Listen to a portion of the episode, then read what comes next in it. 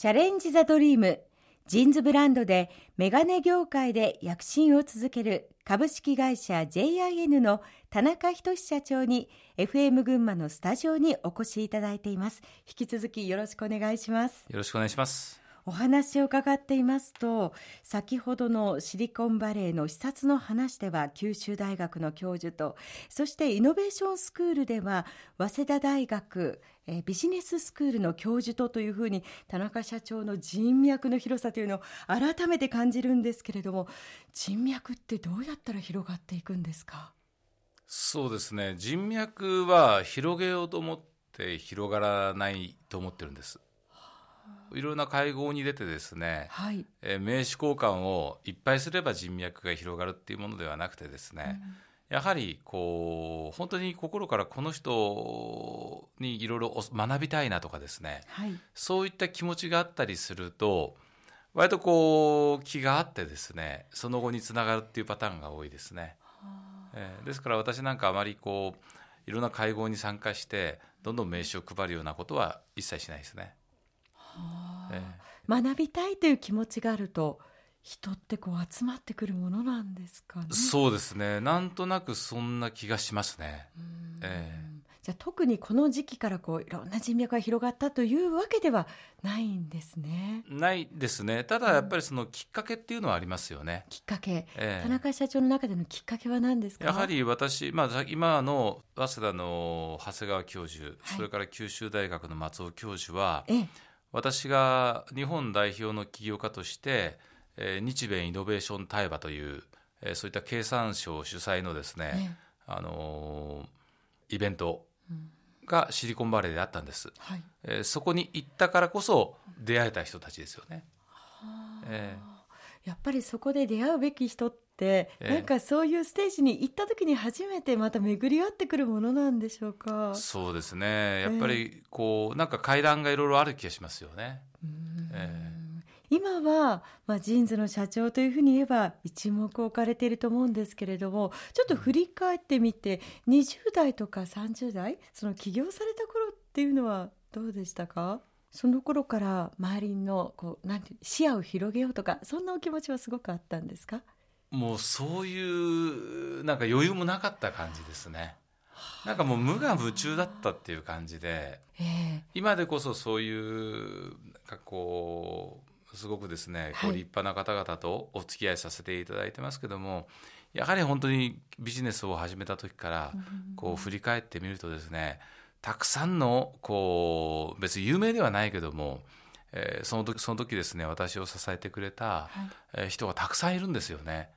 でやっぱりそういった人たちへの感謝の気持ちを、はい、えー、忘れないようにしなきゃいけないなっていうのは最近になって感じることですね。改めて改めてですね感じることですね。はい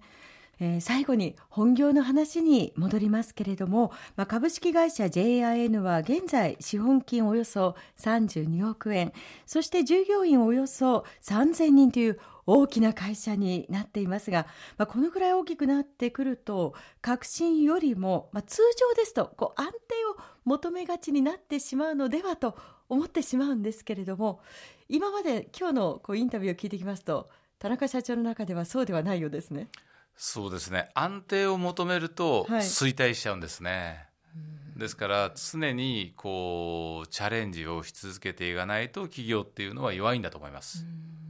でもチャレンジし続けるというのは難しいというか大変ではないかな。ものすごくエネルギーを使いますよね、えー、エネルギーを使うんですけどもでもそれをしないと未来がないという感じですよね。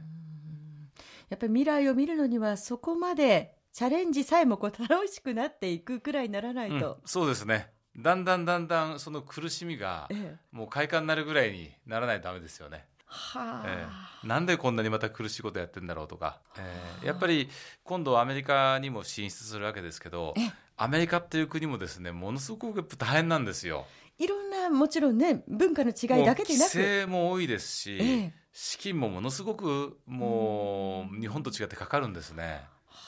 えー、でそういう世界にやっぱり一歩踏み出す時にはものすごくエネルギーかかるわけです。もう疲れるんですけどでもやっぱりそれをやっぱりやり続けないとと思っってるんですね。えー、疲れると言いながらもなんかとても楽しそうなというか、そのチャレンジさえも、本当にご自分の中で、えー、楽しさに変えていってるというのが、うん、まあ、でもそういうふうに心がけてますね。えーあの改めて伺いたいんですが例えばその起業する人と、えー、起業しようと思ったけどチャレンジできなかった人の違いってどこだと思いますかね？うんそうですね。失敗っていうことに対してですね、はい、許容度の差なんですかね。許容度の差？はい。多分子供の頃からずっといい子いい子で褒められてきた人って失敗がすごく人一倍強いんだと思うんです。失敗に対する怖さが。怖さ、はい、そうかもしれませんね。叱られること一つでもそうですもんね。でも私なんてそんなに褒められることなく結構子供時代過ごして大体褒められたことがないですね。三人兄弟の確か三男で、一番下で、ね、いらっしゃって。で褒められたことがない人はですね失敗に対して割と怖さがそういった人よりは少ないかもしれないです。大体それまでが失敗の人生ですから。ええ、失敗をやっぱり恐れてはいけないそこにちゃんとでそれでも怖いんですよ。でもそれでも怖いんですけどもやっぱりそれをこうなんて言うんでしょう、はい、えー、失敗を恐れつつもやっぱりその向かっていくエネルギーっていうんですかね、うん、そういったものがやっぱりないと起業は難しいかもしれないですね。えー、田中社長のエネルギーの源は何ですか？私のエネルギーの源は一言でハングリーだったかもしれないですね。えー、ハングリー。起業する時ですね。はい、はい。確かあれですよね。あのアップルのスティーブ・ジョブズもスタンフォード大学の卒業式ですごい名スピーチをしてですねその中に最後に「ハングリーであれバカであれ」って言ってますよね。えー、そのバカっていうのも、はい、まあ、ただバカっていう意味じゃなくて変にこうプライドを持ってですね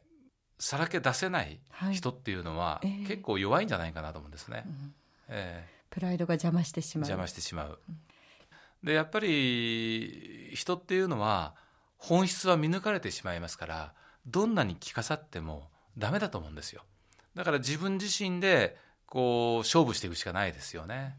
そういう中で株式会社 JIN として今後の勝負ですね。チャレンジしていく夢は何でしょうか？や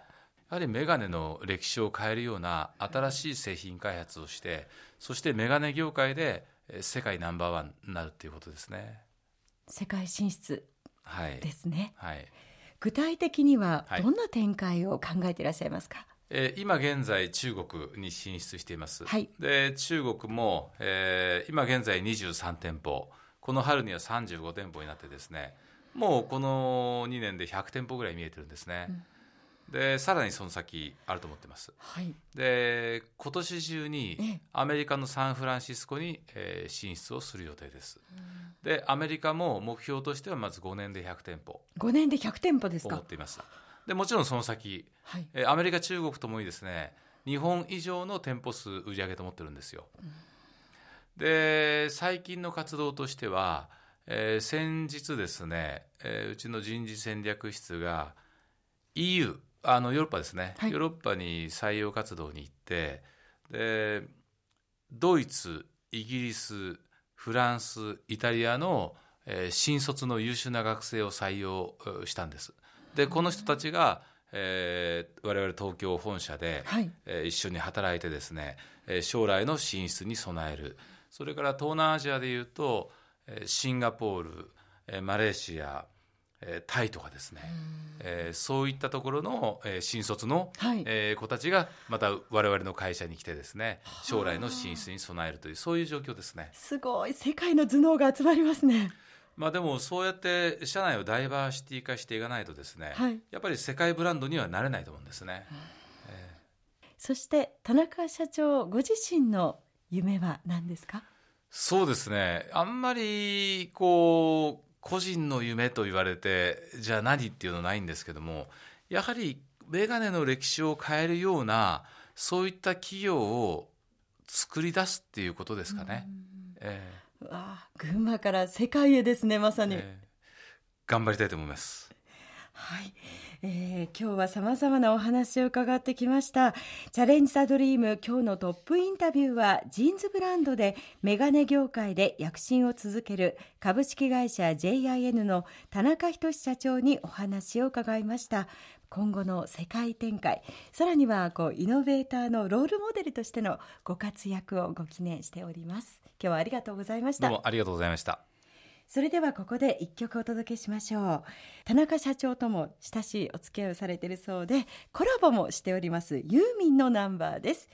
松任谷由実で優しさに包まれたなら